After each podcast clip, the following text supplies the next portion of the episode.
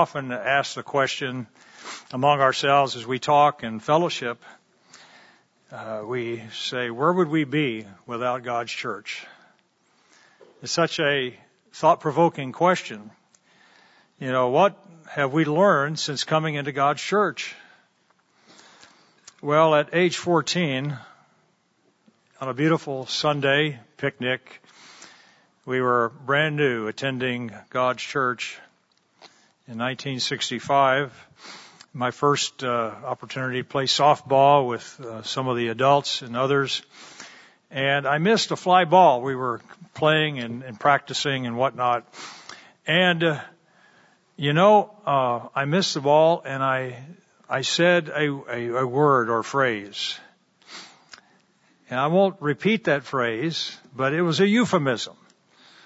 I don't know if it was, well, I don't want to say, but it was something close to, oh, gosh darn it, you know. And the deacon that was right next to me, and I didn't know he was a deacon, but he was a deacon, he said, you shouldn't say that. And I said, what do you mean I shouldn't say? What was wrong with that? And uh, he said, well, that's a euphemism. And I thought, a who?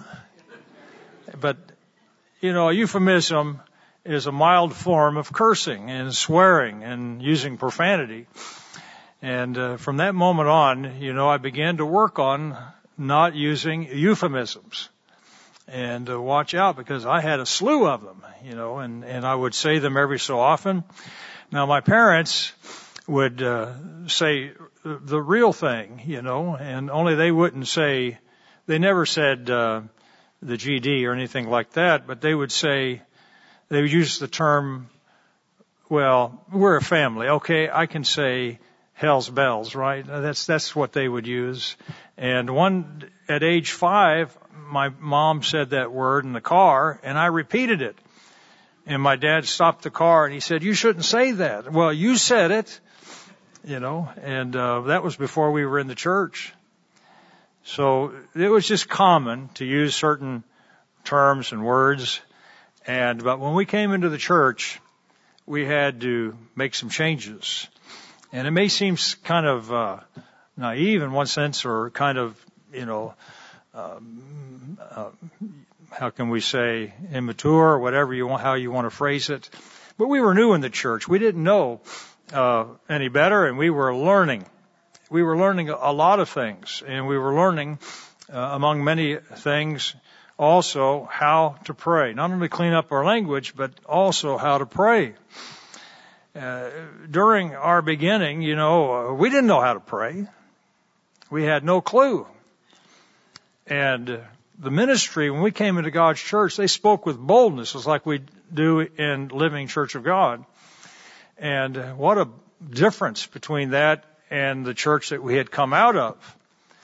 And, uh, you know, the pastor was very mild and, uh, you know, you would barely ever remember anything he said, but in God's church, wow, uh, the ministry spoke with great power and authority in speaking from God's Word. It was so refreshing.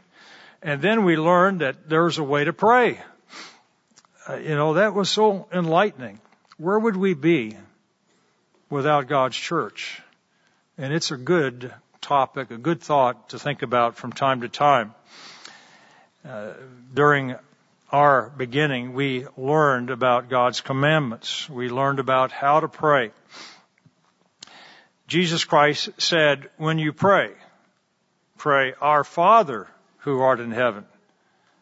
Oh wow. You know, we, we would recite this at the end of the service in our former uh, church that we went to, and we would all say it like rote, you know, and it would be like a, um, a Gregorian chant, you know, the whole congregation, our Father who art in heaven, and it would go on like that. It would give time for the pastor to run up outside the building and get to the front gate before, I mean, the front door before, before everybody had concluded. And then we'd wait a few minutes and then exit the building and shake the pastor's hand, you know. This is prior to coming into God's church, of course. And anyway, that was the sum total that we knew. And I knew now I lay me down to sleep. I pray the Lord my soul to take. If I should die before I wake, I pray the Lord my soul well, anyway, I get it all mixed up now. But the bottom line is, that's all I knew. And my parents, that's how they taught me. But then we came into God's church and we learned about the real meaning of our Father who art in heaven, the model prayer. Hallowed be your name. You know, it, it's so important to understand God's name. We have a commandment in the scriptures about the name of God. You shall not take the Lord's name in vain. Be careful. You know how we use it. It's an interesting story here in Numbers, the 20th chapter, Numbers 20. And like I said, I think about the church in terms of where would I be without God's church? I wouldn't know these things. I wouldn't know anything without basically the education and the learning and the teaching that your church has provided me. And another thing too, brethren, is when I come here to headquarters, I want you to know that the brethren look up to you. They look up to headquarters as you, I'm sure you realize that. You are shining lights to the field and we look to headquarters. It is such a blessing to have headquarters and to have Mr. Weston and the team here uh, encouraging us out in the field and really um, it's beyond words to describe. We're so grateful and so thankful. And when I come here, I come like we're family. We're all family. You know, when when I uh, was transferred from Texas to Atlanta, you uh, you walk, you get out of the car into the parking lot, and I, I there was a person there, and they gave me a hug. And then when I got to the front door, they gave me a hug. And then when I got into the building, they gave me a hug in Atlanta. They're the they're one of the huggingest churches. And then on the way out, they gave me a hug before I left. They gave me a hug when I got into the parking lot, and they, and like as not, I got one before I got in the car. You know, we're family. And the more that we're in God's church, it seems like the closer we're coming together. The unity, the bond, that love, it's just amazing. And uh, that's how I feel when I come here. I have uh, several brothers, two of which were in the Navy, and their memories are their time on the submarine that was uh, they went on in the Navy, and uh, anyway, they have these memories of that short period of time, the camaraderie they had, but it's over. It's done with. They're in their 80s now. That's all in the past. That's a distant memory. They never get together with their uh, buddies that they had on the submarine or serving in the in the Navy. But brethren, we're in God's church.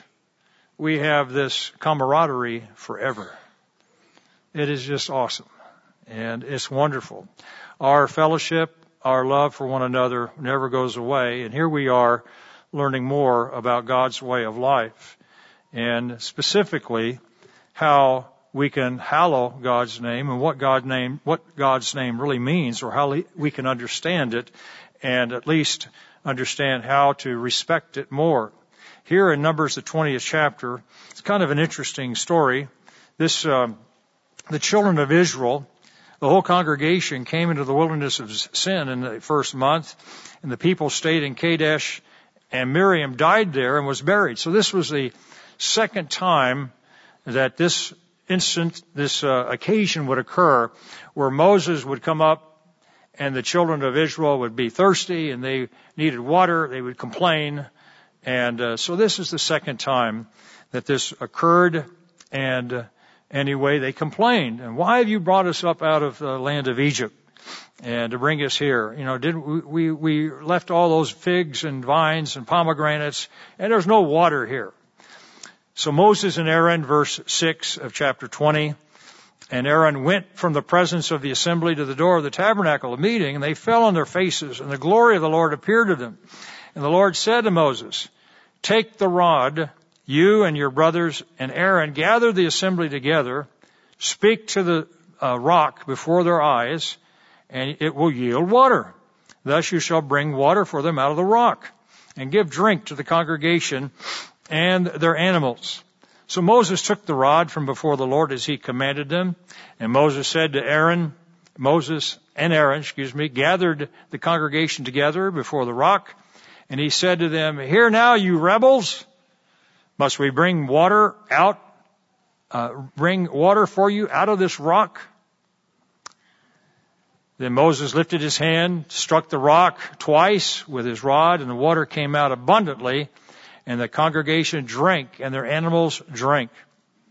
The Lord spoke to Moses and Aaron because, and Aaron, and he said, because you did not believe me to hallow my, hallow me in the eyes of the children of Israel, therefore you shall not bring this congregation into the land which I have given them you know, God forgave them of their sin, but you see, this was certainly a bad example, and there was this consequence.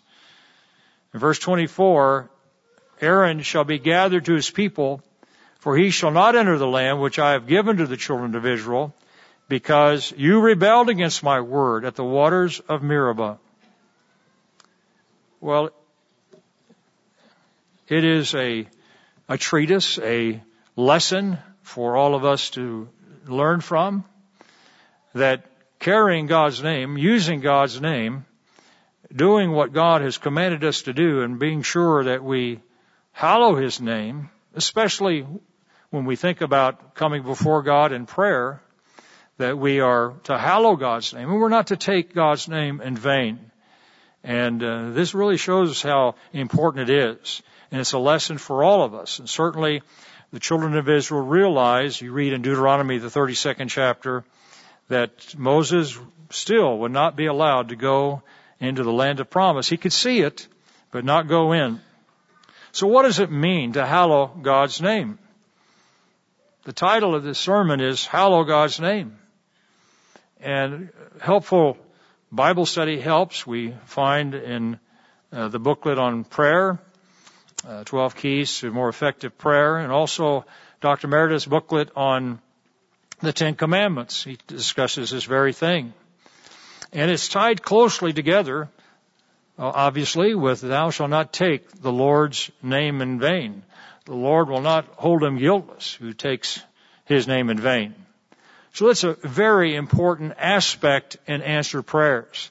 And I hope that I know many of you will look at this and say, well, this is a, a review. That you already know these things, right? But sometimes we let down in prayer. Sometimes we need a, jump start, so to speak, to get back and uh, more fervently being able to pray. So by using and reviewing these things and going over some of these principles, it will help us. And I say to you, try it and see. See if it helps you get going in your prayer, make them more effective. Here in Exodus, the 20th chapter, we'll start with the commandment in Exodus 20. In Exodus, the 20th chapter, Exodus 20 and verse 7, it says, You shall not take the name of the Lord your God in vain. For the Lord your God, and, uh, excuse me, for the Lord will not hold him guiltless who takes his name in vain. So it's very, very important. Uh, again, closely connected to what Jesus Christ said in the model prayer. Uh, instead of um, taking God's name in vain, what should we do? Well, obviously, Christ said we should hallow it. So, in one sense, the third commandment tells us what not to do, and the uh, model prayer shows us, as Christ revealed, uh, what we should do. Notice this in Exodus uh, 20, leading up to the third uh, um, commandment. The Lord, our God, spoke all these words saying, verse 1, I am the Lord your God who brought you out of the land of Egypt, out of the house of bondage. And, uh, you know, here we read about who God is. And God, of course, uh, was revealing himself to the children of Israel. And uh, the children of Israel could see, obviously, remember who really brought them out and uh, what a blessing or how God would bring them out and how what a blessing it would be and how God did at this point in time had brought them out. And anyway, you have no, you shall have no other gods before me. Again, reiterating uh, the the obvious truth. There's just only one God. Uh, but they were con- they had been in Egypt. They had many gods there. So there's only one. And uh, so we find that we, when it talks about the Lord here, the Lord God uh, is the ever living one, the one through whom God created all things, and without without beginning, without ending, one who keeps the everlasting covenant with His people. And Genesis 21 verse 33 we know defines the tetragrammaton, you know, the YHVH, the everlasting God. And uh, so we, we see the great God and uh, here the Lord, the ever living one, identifying himself. And it goes on and says, you shall not, the third commandment, you shall not, or excuse me, the second uh, commandment, you shall not make, uh, first of all, the first commandment, you shall have no other gods before me. So there's this direct revelation that God is number one, and we, we are to worship God directly. And then number two, you shall not make for yourself, or you shall, you shall not make for yourself any carved image or any likeness of anything that is in heaven above or the earth beneath or the waters under the earth. So we're to worship God correctly. And secondly, people must guard against idolatry uh, you know, worshiping an idol or some, a representation of God or a picture of God or, as we know, of Christ. I remember in the first grade, my teacher had on the wall a picture of, of what she thought was Jesus. And she would walk around and she would say, no matter where you are in the room, those eyes follow you. And I thought, oh no, you know, you know, do do do do. You know, I thought this is really weird, you know. But I looked at the eyes and they didn't move when I walked around, and I was thankful that they didn't, you know. But anyway, uh, you know, that was years and years ago, and it would be a while um, before we would be in the church. But around 1958, my dad began hearing Mr. Armstrong out of um, out of New York on a radio, and uh, our life began to change dramatically. And by 1965, we were, my parents were, were baptized. And, uh, but at any rate here, we find, and uh, as we were being taught in God's church, learning more about God's commandments. And we got that booklet on the Ten Commandments. You shall not bow down to them. So it's not necessarily wrong to have a picture. Some think stop right here and they say, well, you can't have a picture, you can't have a, uh, something that is artistic or architectural or whatever. No, it's talking about you shall not bow down to them. It's the, it's the use or purpose of that picture. So you shall not bow down to them or serve them. For I, the Lord your God, am a jealous God, visiting the iniquity of the, fa- the fathers on the children to the third and fourth generation of those that hate me, but showing mercy to thousands of those who love me and keep my commandments. Now, when it says that the Lord our, your God is a jealous God, think about it for a moment. The great God of the universe. He has the only right way. His laws are true. His word has been tried and purified seven times. There is the right way, and God has it. He has all power. He is holy and righteous and pure. He has the perfect thoughts and, and um, his, his mind and his will is, is perfect in its totality. And uh, infinite wisdom, infinite knowledge and understanding. And on and on we go. And knowing that God knows these things and knows that His way is right, uh, this word would be better translated, and I've seen it translated differently. Instead of jealous, uh, God is zealous for His name's sake. He knows it works and He wants all of His people to understand that it works. And He's zealous and wants people to know that and uh, have people know that knowledge and understand it. And in the future, you know, you read time and time again in prophecy where it says, and then you shall know that I am the Lord. God wants everyone to have that knowledge. And what a great knowledge that is. So beginning in our walk in God's way of life, in 1965, we were really, we were on the fast track. We, we under, we began to understand things as a result of being in God's church and, and uh, being taught God's way of life. And we began to see uh, what God was revealing here. And when we come down to um, um, verse 7, you shall not take the name of the Lord your God in vain. Uh, n- number number 7, my verse 7 that is, but the third uh, commandment, uh, for the Lord God will not hold you guiltless. You know, we see that God's name has many mean, meanings. We, sh- we don't want to take it in vain. Now, our concept at that time was you shouldn't curse. I mean, I'm out in the field there, just missed a softball fly that had been hit and, and, uh, made a euphemistic call on it. And, uh, I think back at that and think, oh, how much I had to learn and, and how much I was going to learn and how, what a joy it was being in God's church. What a joy it is to be with God's people. People of like minds. People who also are learning to hallow and to revere, to respect God's name. You shall not take the name of the Lord your God in vain, for the Lord will not hold him guiltless who takes his name in vain. Well, it's more to it than just cursing. It's part of it. But there's more to this. So here we see God has a name, but He has many names. We also see that a name has meaning in the Bible. Abram was changed to Abraham, the father of many nations. You know, Sarai was changed to Sarah. And uh, we see other names changed with great meaning. Simon was changed to Cephas or Peter, meaning stone. And many names you'll see in the Bible that have show and refer to great, great meaning. So God has many names. We know um, Jesus Christ. One of His names is Yahweh Rophika, the God that heals.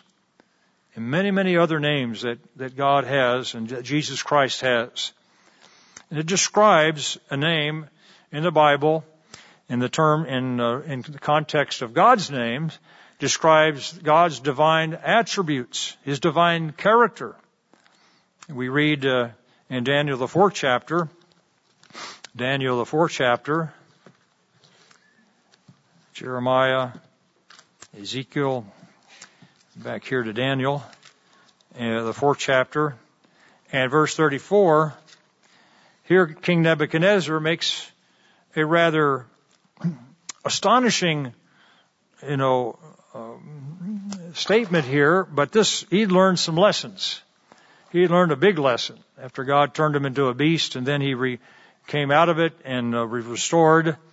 In verse 34, at that, at the end of that time, that, those seven years, I, Nebuchadnezzar, lifted up my eyes to heaven. My understanding returned to me, and I blessed the Most High and praised and honored Him who lives forever. For His dominion is an everlasting dominion and his kingdom is from generation to generation. Here, a, a pagan, carnal, Gentile king making this admission and showing how great God is, his dominion, an everlasting dominion. His kingdom is from generation to generation, and all the inhabitants of the earth are reputed as nothing. He does according to his will in the army of heaven and among the inhabitants of the earth. No one can restrain his hand or say to him, you know, oh, what have you done? You know, what's going on here? You know, God is so great and all powerful. And here, this carnal king wrote and described what he knew, what God had revealed to him. Verse 37, Now I, Nebuchadnezzar, praise and extol and honor the King of heaven and all his works are truth, his ways justice, and those who walk in pride he is able to abase. How powerful our great God is. Do we think about these things? Do we sometimes have an opportunity to sit and think and meditate how big and how great and how powerful, how awesome our God is? He is Almighty God. And all of us here we understand that He owns us. We no longer belong to ourselves. God has paid a tremendous price. We are bought with a price, the price of His only begotten Son and His shed blood. And what a, what a powerful and awesome and big price that was. And not only for us, but for all mankind. It goes on and on, and it's just amazing and uh, humbling to think of what and how much love God has for all of us. He is our life giver, our redeemer, our lawgiver. Uh, his perfect laws, as I mentioned earlier, wonderful laws and statutes and judgments. Many people today are, are, are that are into biology and other aspects of disease control realize, begin, beginning to realize just how relevant God's statutes of hygiene and cleanliness and clean and unclean, how, how valuable they are. And one uh, person said that if, if uh, the, the world would follow just some of those uh, principles, 70 to 80% of all disease would be eliminated. That is a shocking statement, but it just shows how, how um, powerful, how knowledgeable, how wise our great God is. He's the greatest giver. You ever think about that? God, our Father, is the greatest giver. He drew us and introduced us to Jesus Christ. He gave us His only begotten Son for the forgiveness of our past sins. He's the greatest giver, and on top of that, He gives us His Holy Spirit, the power by which we can really understand the deep and profound things of His Word. Do you know the difference between a calling, your calling, and conversion? Do you know there's a difference? And God made, has made that possible. He's the greatest giver. And He has made sure that when we are called, of course, that we have a place to go.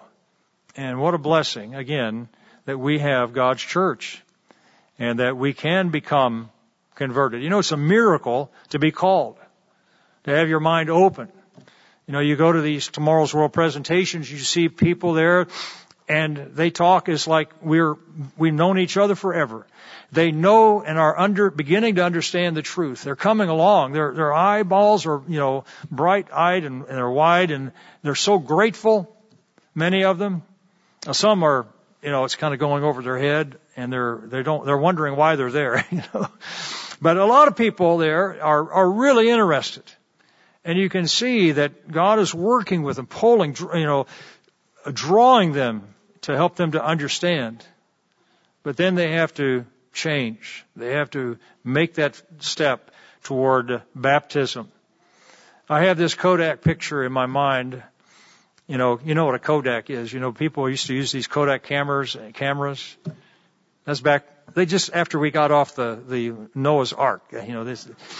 Uh, but you see, uh, Kodak made these little cameras, and they still have them today. But Fuji in Japan took over the film industry, and now we got digital. So very few people remember these things. But we used to have Kodak cameras, take Kodak pictures. Well, I have this picture of my dad sitting at the dining room table, and he's got his hand like this, gray hair. He's in his fifties, we're in Baton Rouge, Louisiana.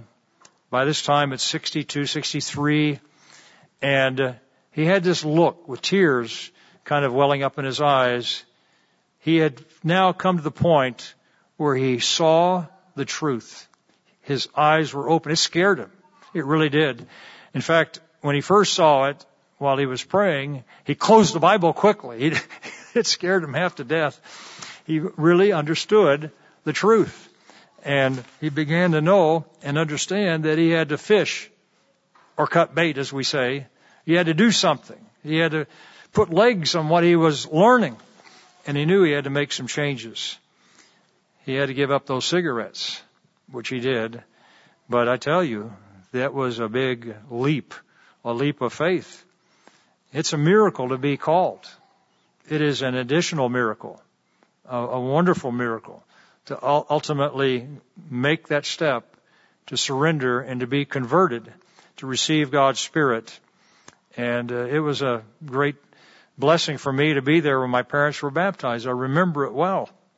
And uh, when they came up, there were tears of joy and uh, just a very special moment in time. That doesn't mean uh, that was just the beginning. That doesn't mean things were perfect from then on out. No, there were a lot of trials and tests and challenges. But what a miracle to have your mind open. What a miracle to begin changing and being transformed, to becoming more converted year after year. God is the greatest giver. He imparts His Holy Spirit that makes that possible. He knows our frame. He knows us down to the very marrow of the bone. He knows when a sparrow falls to the ground. He knows the very number of hairs on our head. And it's His good pleasure to give us His kingdom. God wants us to inherit eternal life. He's pulling for us. He's, he's doing all He can to make it possible. He's giving us powerful messages and incredible articles coming out of headquarters that just resonate and, and galvanize the minds and the hearts of God's people in our area for sure, and I'm sure around the world. I mean, it's just amazing. People comment about it. They say, wow, every time, boom, boom, boom. Uh, they can't wait to get the magazine. They can't wait to read the good news, the Living Church News. So, um, it is such a dynamic going on in God's church and uh, such a great blessing. And we read back now and uh, turn with me to Exodus, the 20th chapter once again, in verse 7. It says, You shall not take the name of the Lord your God in vain. And the word take has the connotation of carrying it. And my, my dad told my brothers before we were in the church up in North Carolina where we were living at the time when they were in high school, they had to have a car to go to school. So he said, you carry the Hall name. You need to carry that carefully and respectfully and realize that people are watching you.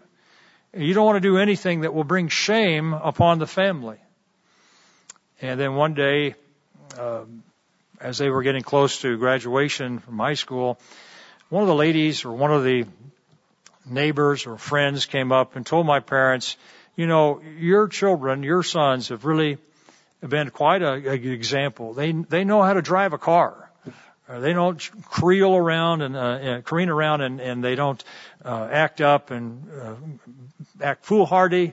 They seem like very upstanding and uh, respectful uh, young men. Well, that was re- that was really inspiring. My dad said, "Are you sure you got the right sons?"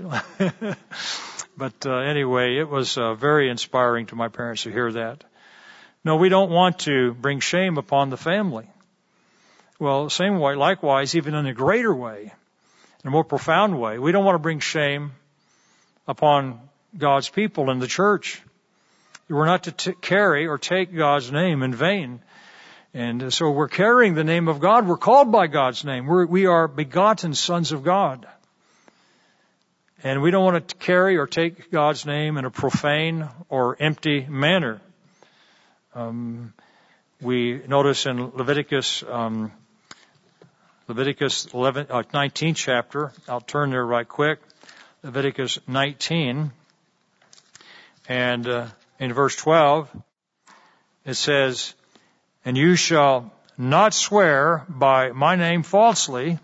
nor shall you profane the name of your God. I am the Lord. I am the as we know, the ever living one, the one who keeps covenant and promise forever and lives forever, the ever living one. And uh, so God wants us to carry his name, and God will not hold him guiltless. The word guiltless means clean. God does not want us to um, take his name in a profane way, in an unclean way, or a common way. God will not hold us clean who takes his name in vain. Taking God's name in vain means to carry God's name in a profane or empty manner with no substance to it. So a person can call themselves a Christian, but not behave like a Christian. There are those in the world that claim to be a Christian, but obviously uh, they they act like something else, like the devil himself during the week, and then come back on their day of worship on Sunday and uh, pretend to be a Christian, calling themselves a Christian. In other words, uh, chapter 20 verse 7 when it's in Exodus here, the third commandment, taking God's name in vain has a lot to do with one's conduct, how we behave, how we act, how we follow God's way. And this is what, uh, of course, uh, caused Moses and Aaron to lose out in going into the promised land because they forgot, or at least because of exasperation, they lost control, and Moses did not obey the Lord. Instead of doing exactly what God said to do, he did something else, and he did not hallow God's name. He did not exalt the name of God. It did not point the bread, or the children of Israel, and all of them were gathered around watching this, and he did not point them uh, in the way he should have. What are we doing? Are we really following God's way of life? Are we really uh, obeying God and keeping His commandments like we should? Well, we read in Isaiah, the 48th chapter, Isaiah 48, more insight into this uh, topic. Isaiah 48. Isaiah 48. And verse 1, it says, Hear this, O house of Jacob, who are called by the name of Israel, and have come forth from the well springs of Judah, who swear by the name of the Lord, and make mention of God of Israel, but not in truth or in righteousness.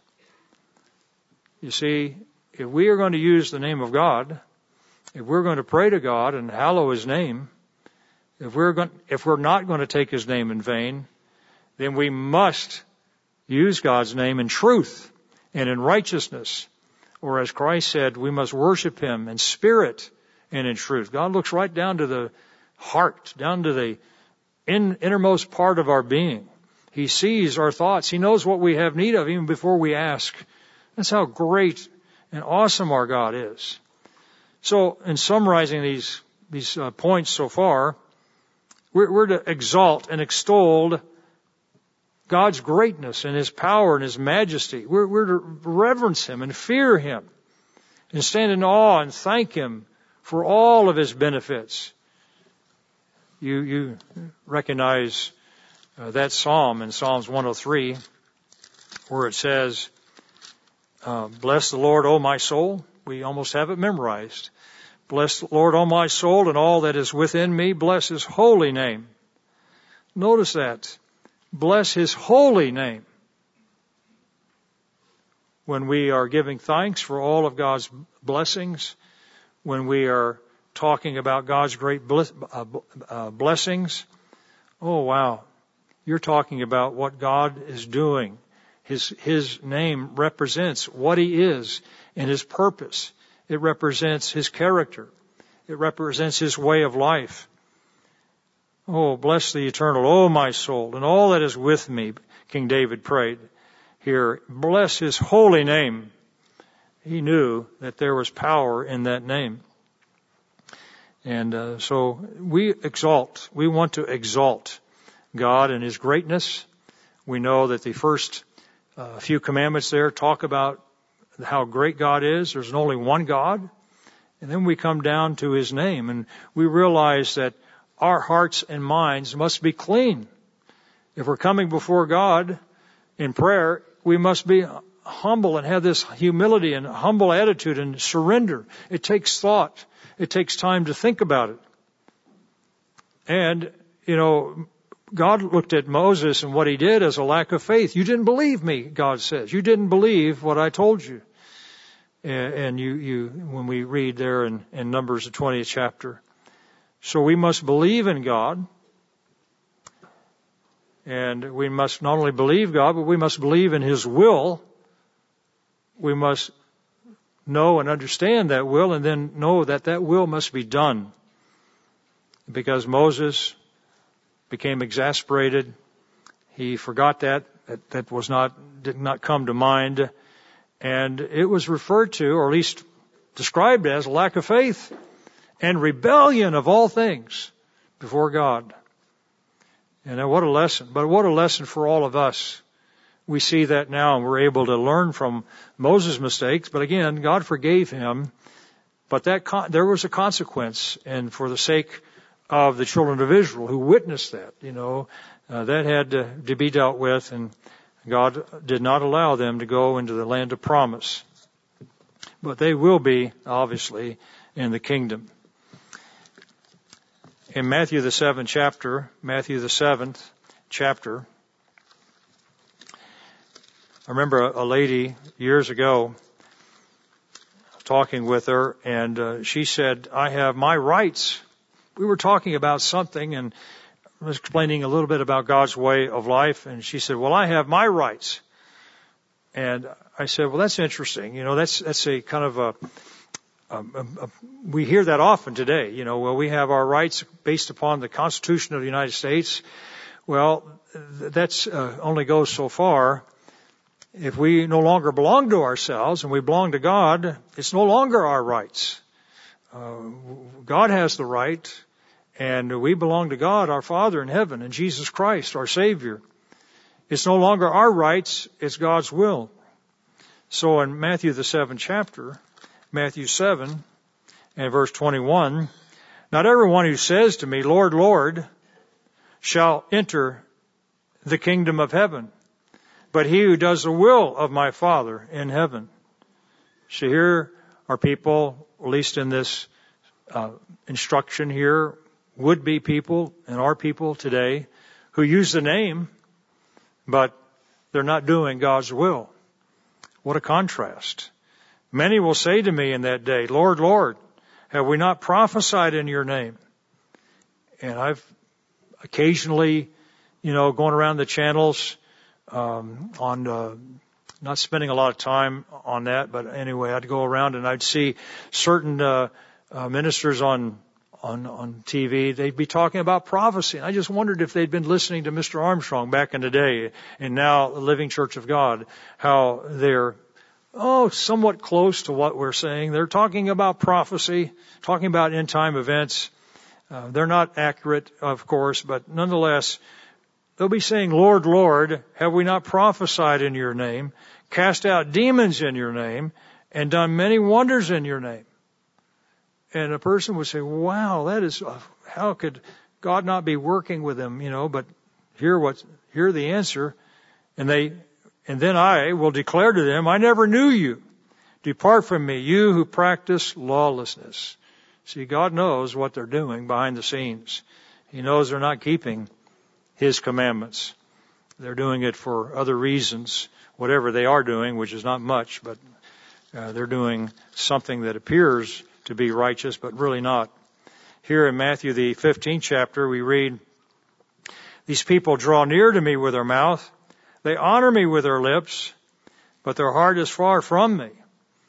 So you see, just using, uh, you know, just uh, praising God with our lips of and by itself no, we, we've got to have substance to that.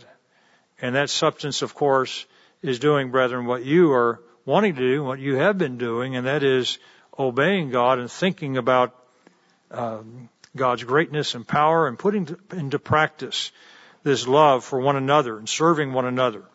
In vain do they worship me, teaching the doctrines, the commandments of men. The ideas and the philosophies of men is what the world is teaching, but God's people are following and doing and obeying what God says. God has uh, created a series of works that we can do. Things that we have, that we've been commanded to do, be a part of. And one of them is what we're doing on the Sabbath, and that of course is fellowship. We come together and we're able to, you know, bend one, uh, you know, we're able to, you know, get past the weather and talk about God's way of life. the thought comes to my mind. Uh, we were standing around after services in uh, Atlanta one day, and uh, one of the one of the deacons came up. We were just talking, and uh, he said, "Well, you won't believe what happened." And we said, "Well, what what went on? What's what's going on?" And he said, "Well, uh, he got this. Uh, he told the story how this um, they had a managers meeting. The manager came to Atlanta, and uh, the deacon had this company car, drove it there, and they had a nice meal at the restaurant. And Everything was going great.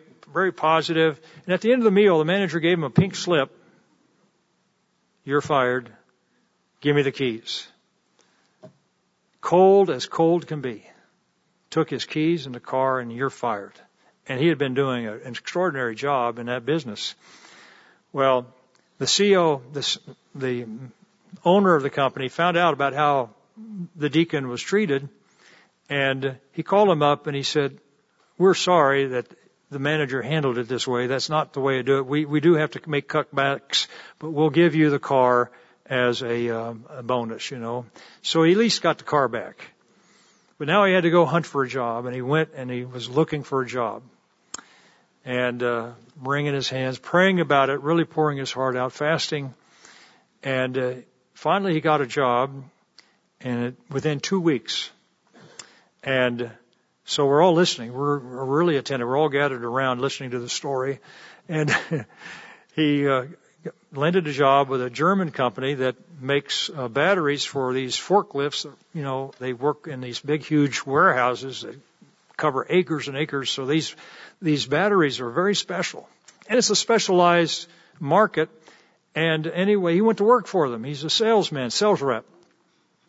Well, within the first month or so, he sold a particular contract for a company or to a company for $10 million. $10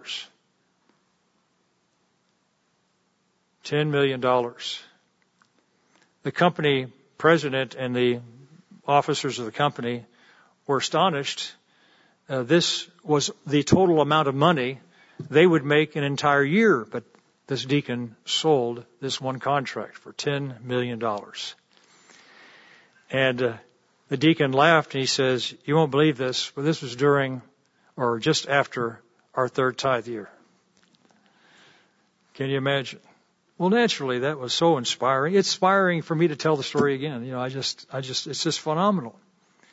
But you see, he obeyed and has been obeying what God said to do that God told him, tells, tells all of us to tithe and to, you know, put God first, like we heard in, in the uh, sermonette, and how we carry God's name. And God, if we trust in Him, trust in His name, He's going to perform these miracles and intervene and do for us what we can't do for ourselves. And here, God bless this uh, deacon, and he's doing quite well and doing well uh, since that time. There, there are several points I'd like to share. Number one, exalt and extol the great God that we worship, how great He is, and exalt Him. And we know we are to give deep and profound respect and fear Him, to thank Him for all of His benefits. And I say to you, this is extremely important if you want to have an effective prayer. To be doing this on a regular basis. It may not happen to the same extent every time, but it's something we need to remember when we pray. This works. It really is helpful and valuable. Secondly, we, we must analyze and think about what's going on in our hearts and minds. I don't know about you, but sometimes when I pray, uh, my mind will sometimes jump, uh, you know, like a grasshopper. Gaboing, gaboing, gaboing. You know, got all these thoughts going through your mind and uh, things you got to do, and then you realize that you're not you're not putting your mind to what you're thinking about and praying. And I got to thinking about that. I wonder what God thinks when He hears my prayers. Uh, you know, what what does a parent think when a two year old is talking to them? You know, Ninu Nanu, dad, dad, dad, you know, maybe they're talking more intelligently than I did, but that, you know, a parent, oh, it's very cute, real sweet little comments a little child's trying to make, you know, and, uh, but when we're praying to God, are we praying with our heart and mind and are our hearts and mind concentrating? Are we, are our minds clean? Is there anything cutting us off or holding us back, such as a particular sin or something that may be, you know, nagging at us we haven't really repented of or thought about? Have we humbled ourselves and surrendered ourselves? Do we really realize who we're coming before? That, that's what's at issue. Do we really recognize and think for a moment before whom we're coming? It's a big question and a big area. It's helpful. It's really helpful to think about that and how great and awesome God is. Another scripture that to me is uh, really powerful. I don't know if I can find it or not, but it's in Psalms. Let's see, Psalms. let's see. Hmm. yes, Psalms 113. Psalms 113 and verse 4. The Lord is high above all nations, and his glory above the heavens. Who is like the Lord our God, who dwells on high, who humbles himself to behold the things that are, are in heaven and in earth? He has to humble himself to look on the earth and in heaven and think about we're, we're, we're the human beings down here on the planet, but hum- he has to humble himself to look on the earth, how, and we're much smaller than the earth. So it's it's really uh, puts things in perspective.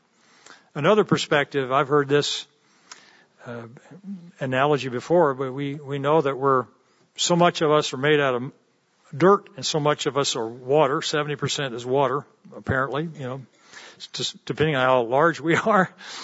But basically, we're just a ball of mud right? We're just a, a mud ball down here on this planet. And one ball bud, mud ball looks to another mud ball bud and says, my mud ball is better looking than your mud ball, you know.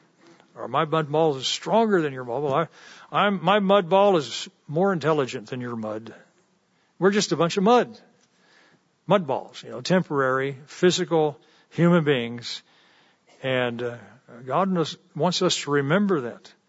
And remember that He's the one who created us not we ourselves. And so we come before God and we are wanting to exalt Him and to establish that relationship there and then to make sure, secondly, our hearts and minds are clean and humble, surrendered, that we are focused. Mr. Weston mentioned uh, to the ministry, he said he reads the Bible before, he reads a little bit of the Bible before he prays. And I found that to be extremely helpful. It's, it's really where you get your mind in the right frame.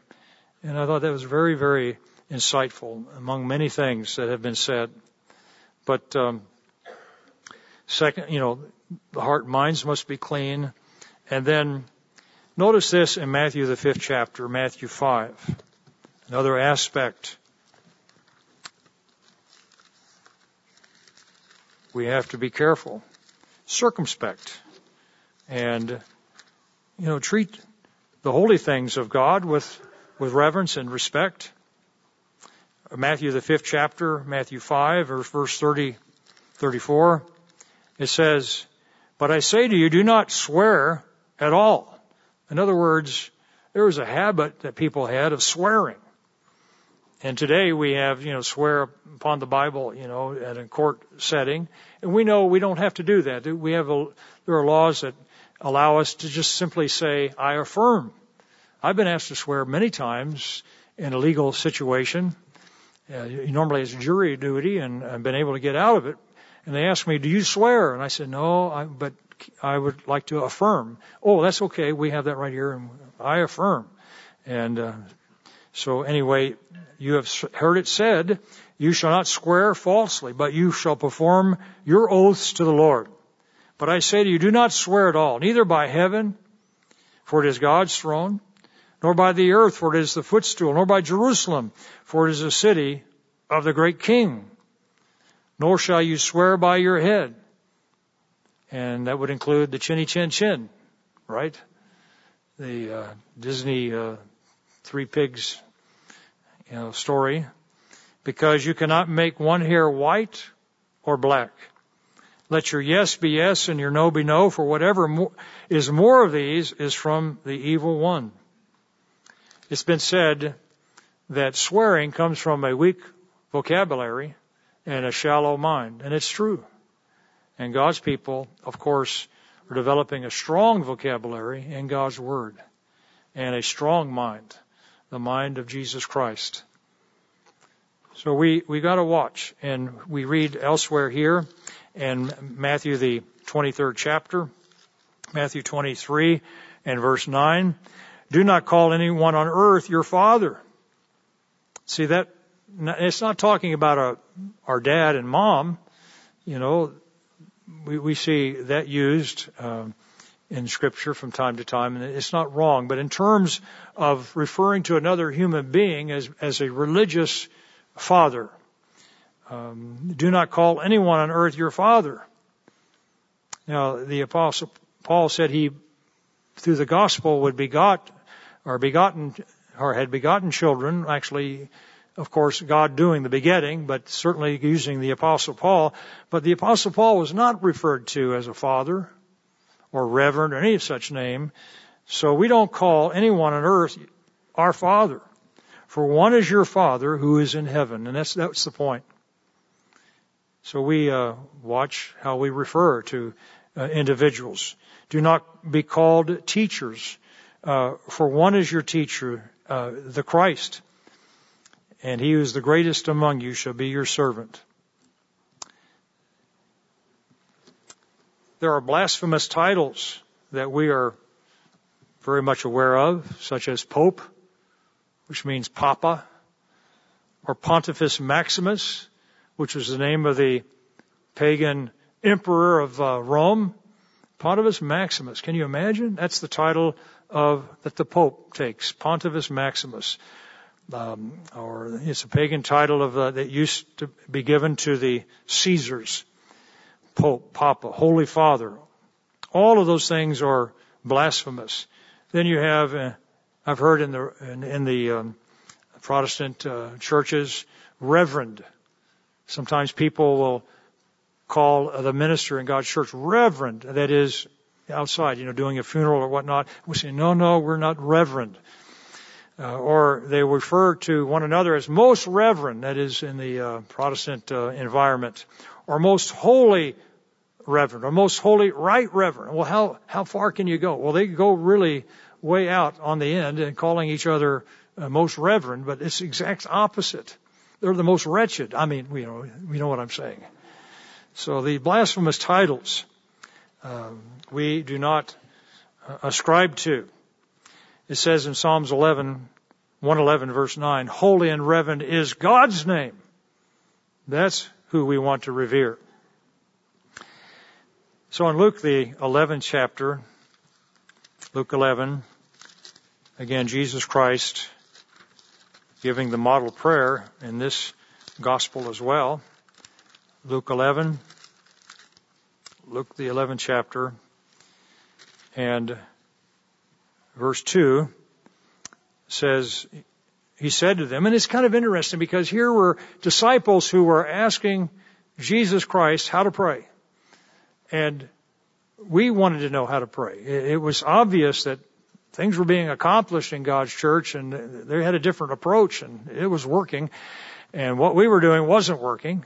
And here the disciples had been in Judaism and they heard the Pharisees pray and then they saw what Christ was doing. They saw that was working. And they wanted Christ to teach them as John the Baptist taught his disciples. And he said, when you pray, Pray our Father in heaven, hallowed be your name. Hallowed be your name. Your kingdom come. Your will be done on earth as it is in heaven.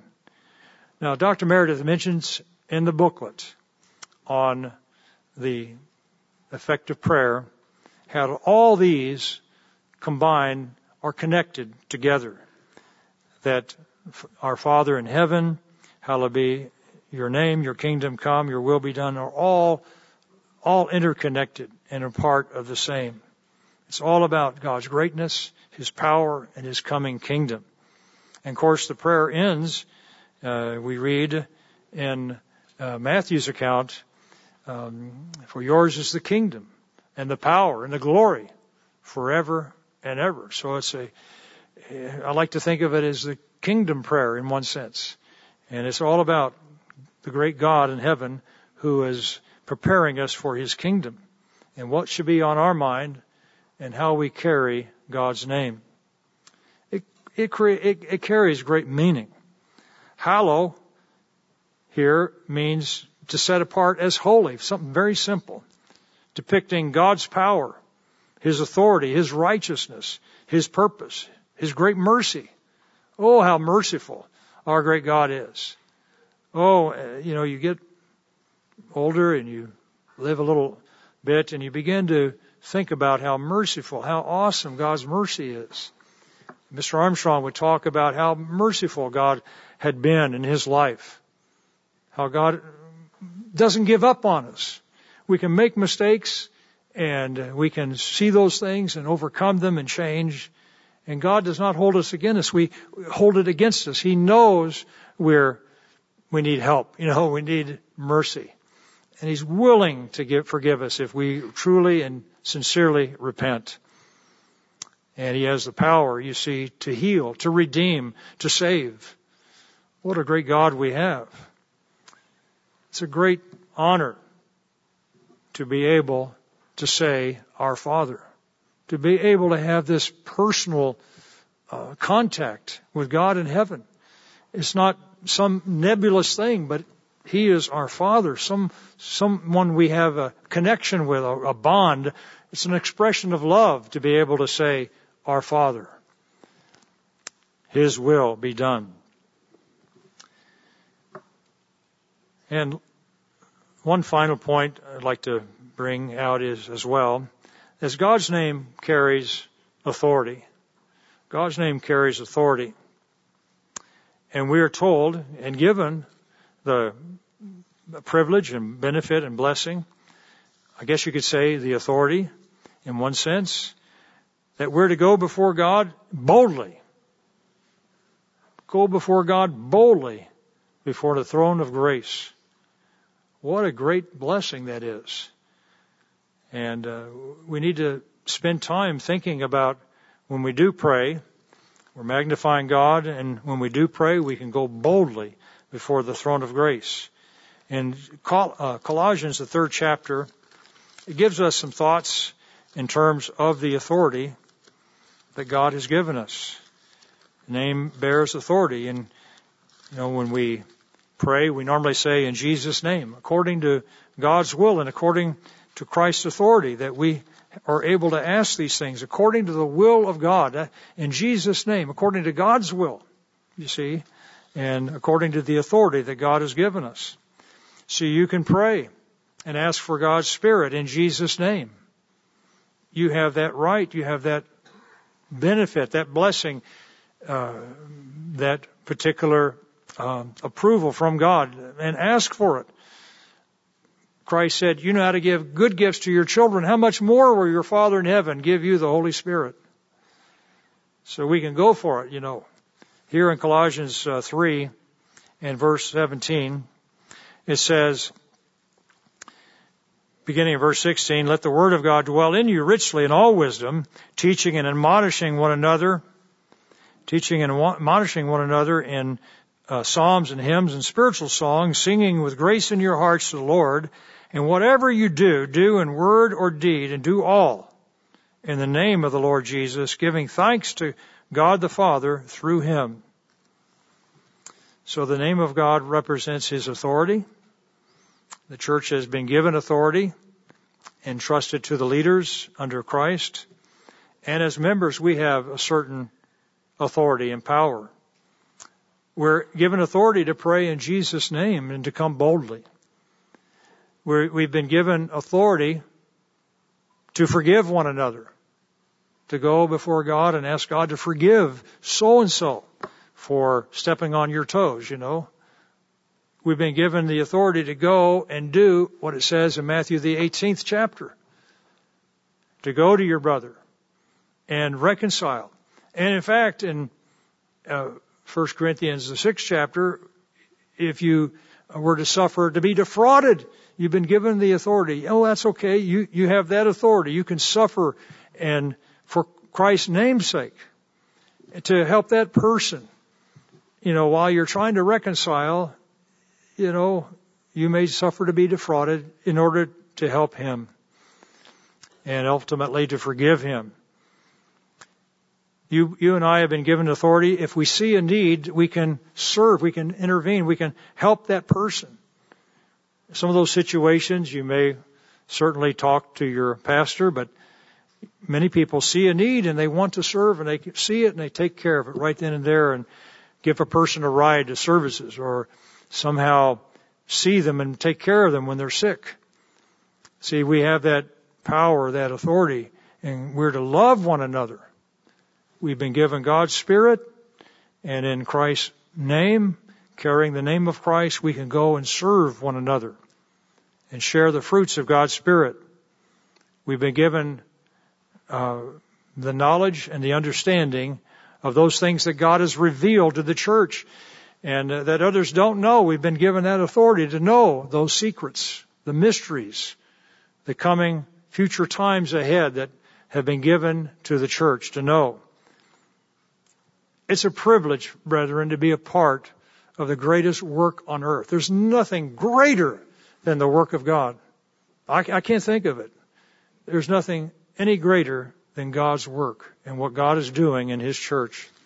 I'll conclude with this thought here. So remember these points and remember, hopefully, the sermon has been able to magnify just two very simple points. Not taking the name of God in vain and also being proactive and hallowing God's name and how it will affect, affect your prayer life. You know, when parents are talking sometimes in the kitchen, they'll be talking maybe, as my parents did on occasion, they'd be talking about the children. Children have radar ears. They're listening and they hear their name. You can mention their name, you know, and they're in another room and, and they'll say, are you talking about me? You know, and they'll, you know, they'll listen. They'll hear parents talking in a positive way. And they, the children love to hear their parents compliment them, they, you know, the good things, and uh, talk about things how they're doing better, etc. Or maybe what a teacher may have sent home a, a note. Well, here we read how God listens. God listens to what the children are saying, saying about Him. Malachi 3 at verse 16. Then those who feared the Lord spoke to one another, and the Lord listened and heard them here on the Sabbath. God is listening. He's hearing how you are describing His name and you are talking about how God has intervened, how God has moved in your life. Things have happened and you see God's hand, literally you see God's hand working with you individually. So a book of remembrance was written before him for those who fear the Lord, who meditate on his name. So brethren, let's meditate on the name of God. Let's remember, hallowed be God's name.